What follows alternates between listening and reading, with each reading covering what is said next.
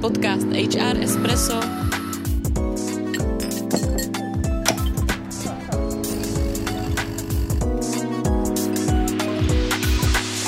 Vaše pravidelná dávka informací ze světa personalistiky.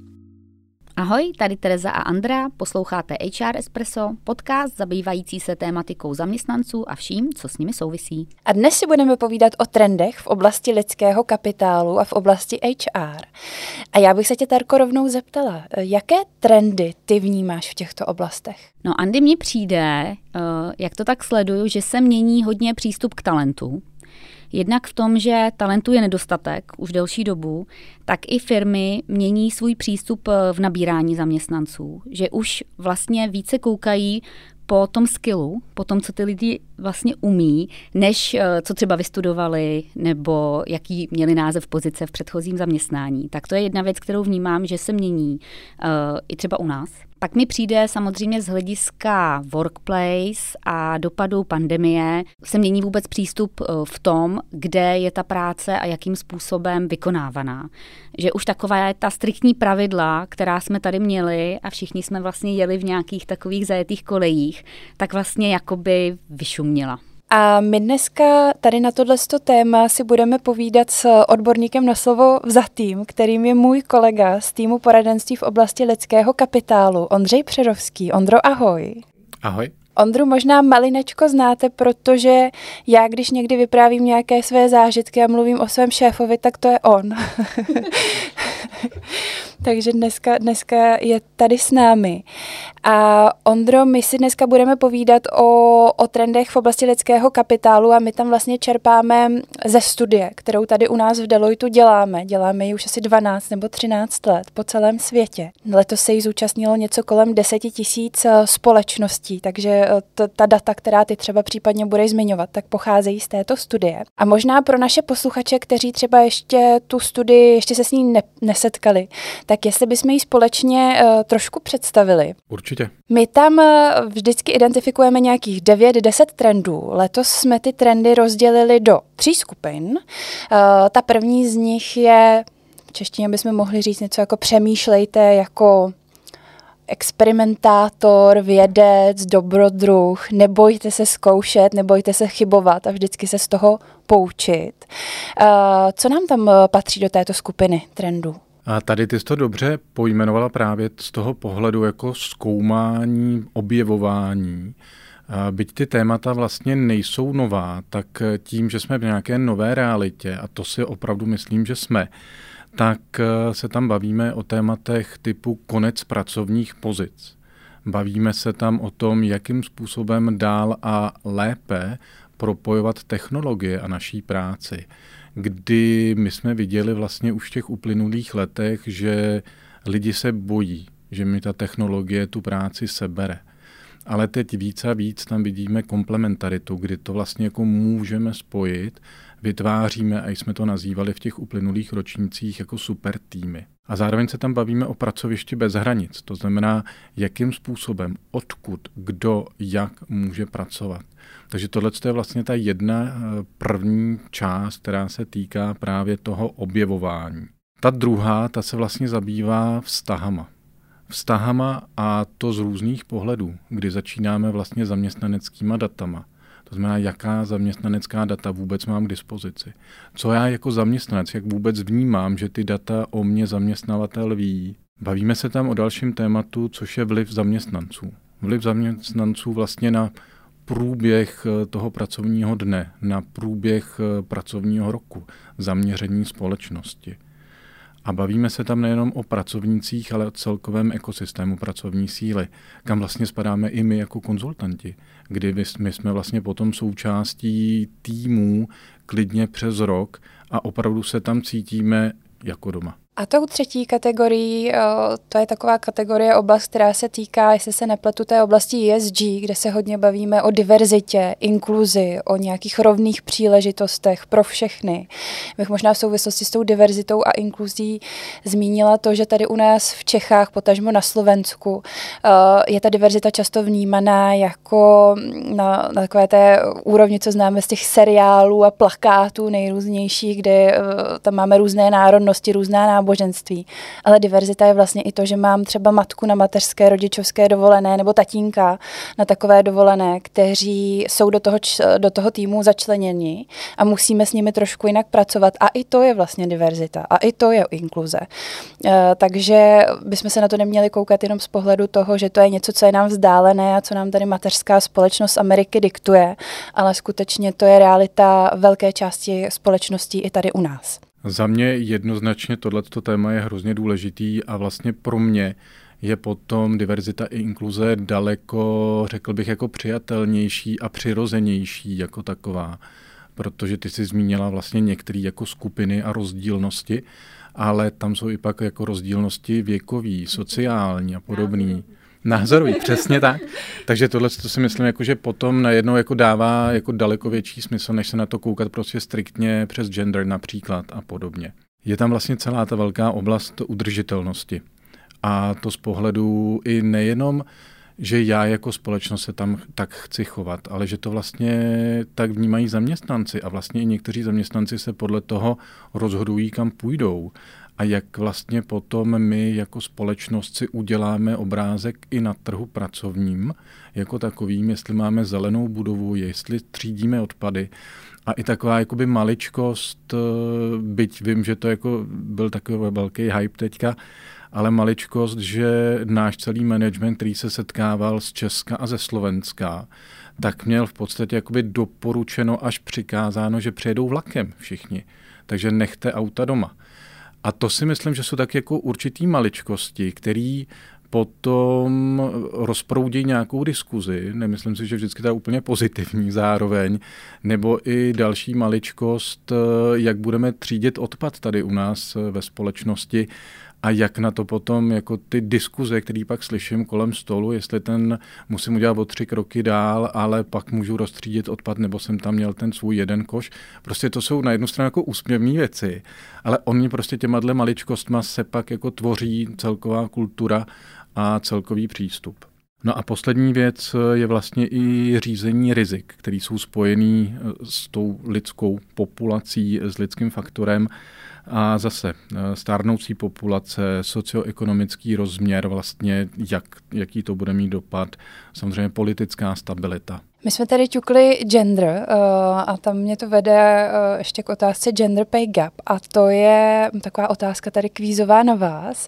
Jestli víte, jaký ten gender pay gap u nás v České republice je? Já si zkusím typnout. Obávám se, že není příliš malý, takže já typuju, že to bude někde 20 plus procent. Což je velmi správná otázka, jasná. Já tomuhle tématu jsem se začal jako věnovat a i jsme ve spojení teďka s Ministerstvem práce a sociálních věcí, kdy se připravuje vlastně projekt eh, v rámci celé České republiky a ten projekt už byl rozběhlý před nějakou dobou a jmenoval se 22 kroků k rovnoprávnému odměňování, takže tady už těch 22 vyskakuje. Myslím, že se to jako mírně posunulo, ale zatím jako malonka to. A pak ještě taková malá perlička, že když jsem tohle téma zkoumala, tak jsem někde našla informaci, že ten gender pay gap na té celosvětové úrovni, pokud půjdeme tím tempem, který teďka jdeme, tak uzavřeme v roce 2109 takže v roce 2109 by ženy a muži, eh, případně další na pohlaví, měli eh, mít eh, tu mzdu stejnou za stejnou práci. To není příliš optimistický výhled. Na druhou stranu já tam vnímám, že se to zrychluje, že to tempo těch uh, změn, které přijímáme k tomu, aby se, to, aby se to změnilo, že roste, takže já si myslím, že tohle je ten uh, pesimistický scénář, že to určitě jako nakopneme a bude to lepší, rychlejší. Ondro, díky moc za tento úvod. Prozrať nám, co podle tebe a našich respondentů jsou teda ta hlavní témata, která z té studie vyšla a které společnosti v současné době hlavně řeší. My jsme to jakoby trošku ťukli v tom úvodu, ale to hlavní převažující téma je právě jakoby rozvolnění. Že svět přestává mít uh, úplně přesný a daný hranice. A ty hranice my můžeme vnímat samozřejmě jako v řadě jako dimenzí, e, nejenom ty geografický a mezi státy, ale i tak vlastně, pokud se podívám na tuhle ten rozměr, tak e, ta prostupnost, prostupnost hranic, sdílení talentů přeshraničně je eh, velmi jako normální a vidíme prostě řadu společností, které využívají talenty kolem celého světa. Ať už je to formou shared service center, nebo ať už je to formou expertů, spolupráce na úkolech opravdu jakoby globálních. Jako daňaře mě tady nedá okomentovat, že eh, je velmi jako přirozené, že se vše rozvolňuje a ty hranice vlastně se stírají, ale bohužel ta legislativa na to zatím teda připravená úplně není. To souhlas. A to je škoda, to je obrovská škoda, protože ono to potom souvisí s tou další eh, hranicí, která vlastně trošku mizí a to je mezi prací a soukromím že už začíná být poměrně normální, nejenom, že pracuji z domova, ale pracuji odkudkoliv. A to odkudkoliv může být v rámci České republiky, v rámci Evropské unie, ale i v rámci kteréhokoliv jiného státu, kde samozřejmě vidím teďka tvé vrázky na čele týkající se eh, právě toho daňového dopadu, ale myslím si, že prostě k tomu se musíme dostat i z toho pohledu jakoby eh, pracovně právního a daňového. Stejně tak eh, vidíme, že mizí eh, postupně hranice mezi společností, potažmo jakoby firmou a společností jako komunitou, kdy právě věci kolem ESG, tak nejenom, že to je nějaký právní rámec, ale jakým způsobem chci fungovat a jestli já očekávám jako zaměstnanec od svého zaměstnavatele, že se nějakým způsobem chová zodpovědně. A určitě je tam vlastně změna, co se týká hranic mezi podřízeným nadřízeným v rámci hierarchie, v rámci zodpovědností. A to mě vlastně dotahuje vlastně k tému tématu ohledně rostoucího vlivu zaměstnanců, což je jakoby jedno eh, velký téma, který se tam ukazuje. A já ho vnímám ještě jakoby ve dvou rovinách a i vlastně v nějakém klasickém management nastavení, kdy já mám tu část, kdy se domlouvám.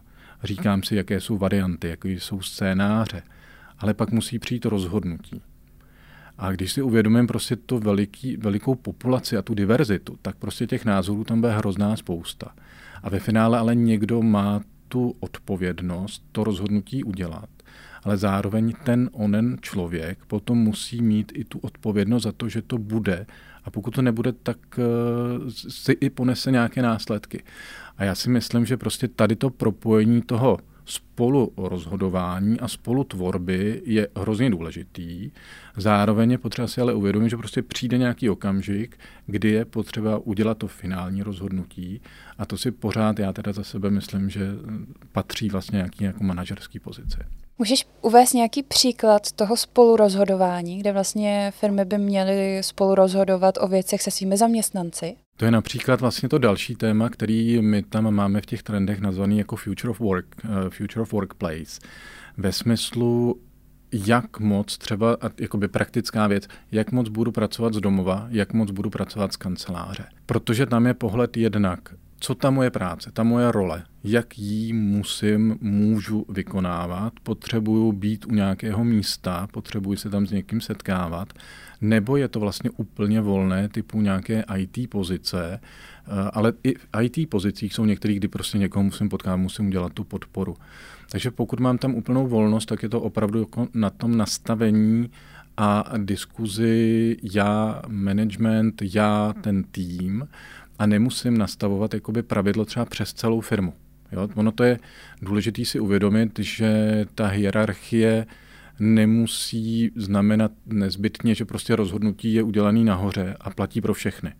Takže daleko větší jako individualizace a nejenom jakoby na té úrovni individua, ale na úrovni jako týmový. Eh, bylo na těch eh, datech, Ondro, něco, co tě překvapilo, co opravdu jako vyšlo nějak úplně mimo nějaký předpokládaný uh, trend? Co mě překvapilo, ale jako úplně mimo trend to není, tak eh, že pouze 6% společností je spokojeno s tím, jak mají teďka nastavený právě ten eh, future workplace. A že to jako nebudou měnit, že prostě chtějí zůstat tam, kde jsou. A já to vidím vlastně i v nějaké diskuzi s konkrétními klienty tady v rámci České republiky, že jsou klienti, kteří říkají, že v podstatě oni se chtějí vrátit do té doby předcovidové. Oni říkají, hele, nám to tam jako fungovalo a my teda cítíme ten tlak teda od eh, lidí, eh, hlavně z trhu, když přichází nováčci, když přichází eh, kandidáti na pohovory, tak se hrozně ptají na ten home office. A my jako vlastně jako úplně jako nevíme, my to jako vlastně nechceme povolit, ale cítíme ten tlak. Takže jakoby tohle je jedno schéma a druhý schéma je, že jsou firmy, které říkají, no tak my jsme tu provozovnu úplně zrušili, protože my jsme si během covidu zjistili, že to funguje na home office a prostě my jako jedeme jenom home office. Což si myslím, že je druhý extrém, protože si myslím, že ta sociální část toho setkávání je nezbytně důležitá a, a potřebná pro to, aby ta firma a kultura, aby se vytvářela a fungovala. Když eh, se podíváme na ta data, tak vidíš tam nějaký eh, rozdíl v tom, co řeší společnosti v Čechách a na Slovensku versus to, co řeší firmy ve zbytku světa, případně jak si tam stojíme v porovnání se zbytkem světa? Jsme napřed, jsme pozadu? Eh, jedna oblast, která tam vyskakovala, tak je vlastně přístup k talentům, kdy vlastně v rámci jakoby globálního přístupu tam eh, daleko aktivněji se pracuje vlastně s talenty, s rozvojem jako takovým. Což si myslím, že se musíme my ještě jako v rámci Česko-Slovenska, protože jsme se dívali vlastně na ty data za Česko i za Slovensko, eh, ještě trošku v tom poučit a, a jít tímhle směrem jako lépe.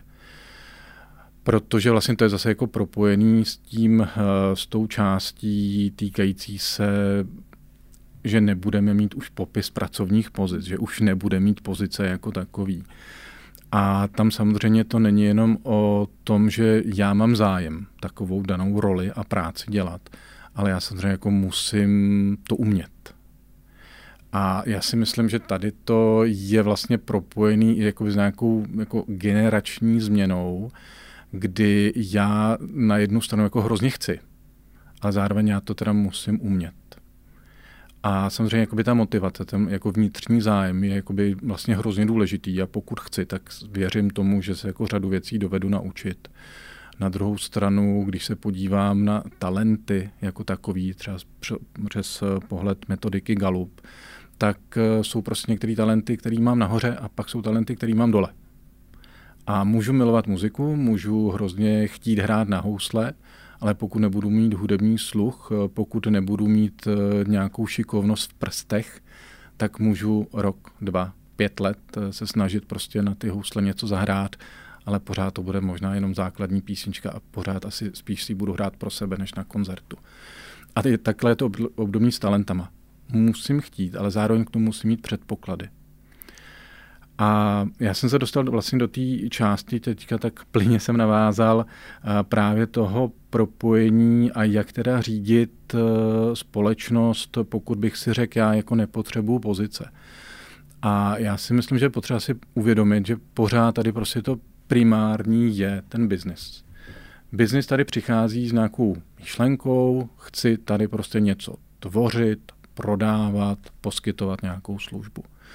A k tomu se mi vlastně potom váže veškerá ta operativa kolem toho.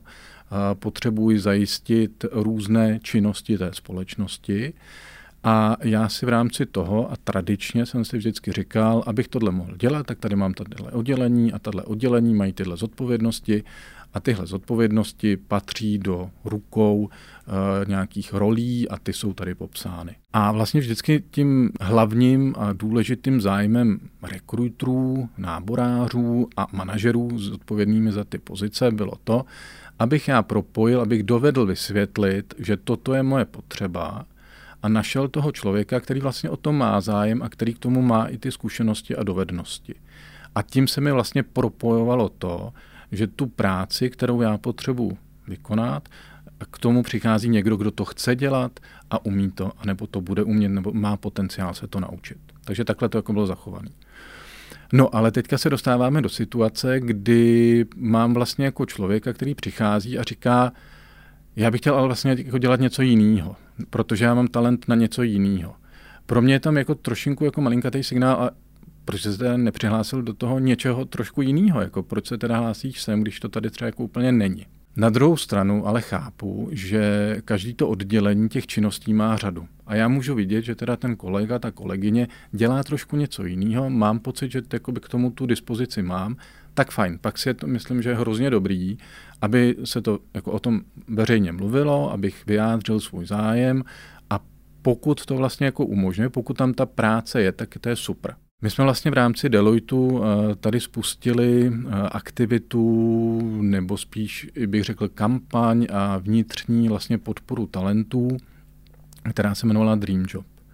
A která byla přesně jakoby nastavená na to, přijď do Deloitu a vytvoř si vlastní pozici, vytvoř si vlastní práci. Což si myslím, že je hrozně prýma. A jako dává mi to do jistý míry smysl, ale pořád vlastně to, jak si to vytvářím, tak musí zapadat do toho, co ta firma jako potřebuje, co potřebuje dělat. Pak tady je prostě hrozně důležitý to propojení, jak já jsem schopen to jako komunikovat směrem teda na, veřejn, na veřejnost, na ten trh, jakoby směrem k, zamě, k potenciálním zaměstnancům a k mým zaměstnancům a propojit to. Mě tady k tomu napadá plno otázek, protože ve chvíli, kdy nebudou dané pozice, tak jak jsme zvyklí dnes, tak eh, to přinese i velké výzvy v tom, jak takovou pozici, která neexistuje, ohodnotit. Toto bude velká výzva. Co si o to myslíš? To jednoznačně bude a tam pak jako bych uh, si myslel, že to jako postavíme na základě jakoby těch činností, že třeba nebude takový ten typický popis pracovního místa, ale myslím si, že je potřeba potom ale na úrovni oddělení říct, toto jsou naše hlavní zodpovědnosti a toto my musíme dělat, činit, vytvářet. A pak si dovedu představit situaci, ale jako pak zase možná trošku jako nezávidím těm rekruterům, jo.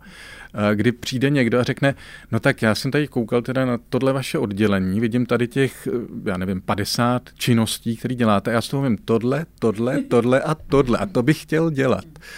A jako asi to jde, jak to potom ocenit, jestli prostě každá ta činnost bude mít nějaký bodový ohodnocení, kvalifikační ohodnocení a pak řeknu, tak děláš pět aktivit, tak dostaneš tolik peněz, jako nedovedu si tu praktikáli teda ještě jako úplně jako do, do představit. To, to je určitě zajímavý, protože to by byl možná i konec platových benchmarků. to jsem právě jako uh, se chtěla zeptat, jestli teda vidíš konec definování pracovních pozic v Čechách. A ne, to, že tam bude ta individualizace, to znamená, že uh, nepojedu každou tu danou pozici přes stejnou šablonu a prostě někdo bude dělat něco navíc tady, něco na míň tady. To si myslím, že je v pořádku a to si myslím, že už i funguje v řadě společnostech a, a to je fajn. A jestli jako budeme umět udělat i ten další krok, ať už my v rámci tady Deloitu nebo tady na československém trhu práce, to uvidíme. Co by z hlediska těch eh, témat, o kterých se tady bavíme, měly firmy si vzít jako klíčové, aby byly připravené na budoucnost? Já si myslím, že důležitý je, nebo důležitá je spolupráce.